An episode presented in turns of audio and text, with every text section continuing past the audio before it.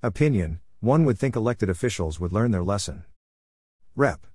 Vicki Kraft offers her thoughts on the effort to bring light rail to southwest Washington and continues her push for a third bridge over the Columbia River.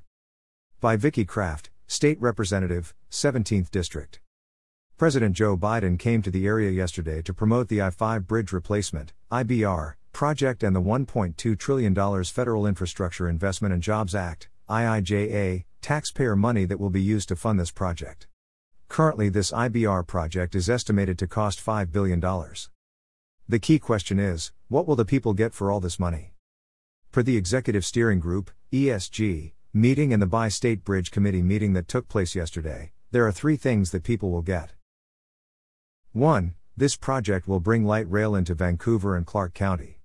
This means a likelihood of even more crime coming into southwest Washington at a time when crimes have already been on the rise. 2. This project will bring tolls to commuters. Double tolls due to the Oregon Regional Mobility Pricing legislation passed in 2017. These amounts will be on top of any taxes commuters have to pay to Oregon just for working in Oregon. 3. Likely there will be no significant reduction in commute times.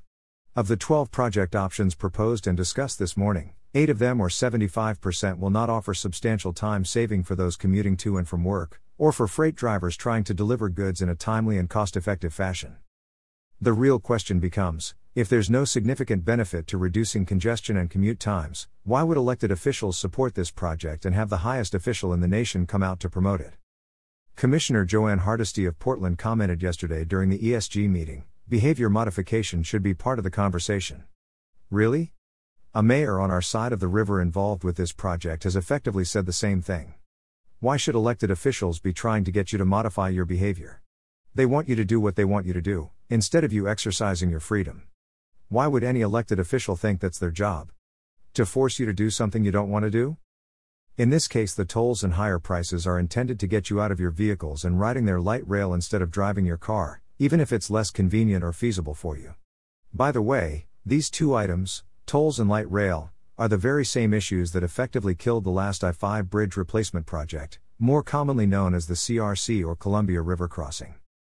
One would think elected officials would learn their lesson. Their duty is to listen to the people, serve them, and deliver what they want, not make the people do what the elected officials want them to do. That's why I continue to work for a third bridge which will bring more throughput lanes to commuters and freight in the southwest Washington region to actually help people get to and from their jobs or destination in their own vehicle faster, more conveniently, and with less traffic congestion. Visit my website vickikraft.com for more details on a real, Common sense transportation solution for Southwest Washington, a third bridge now.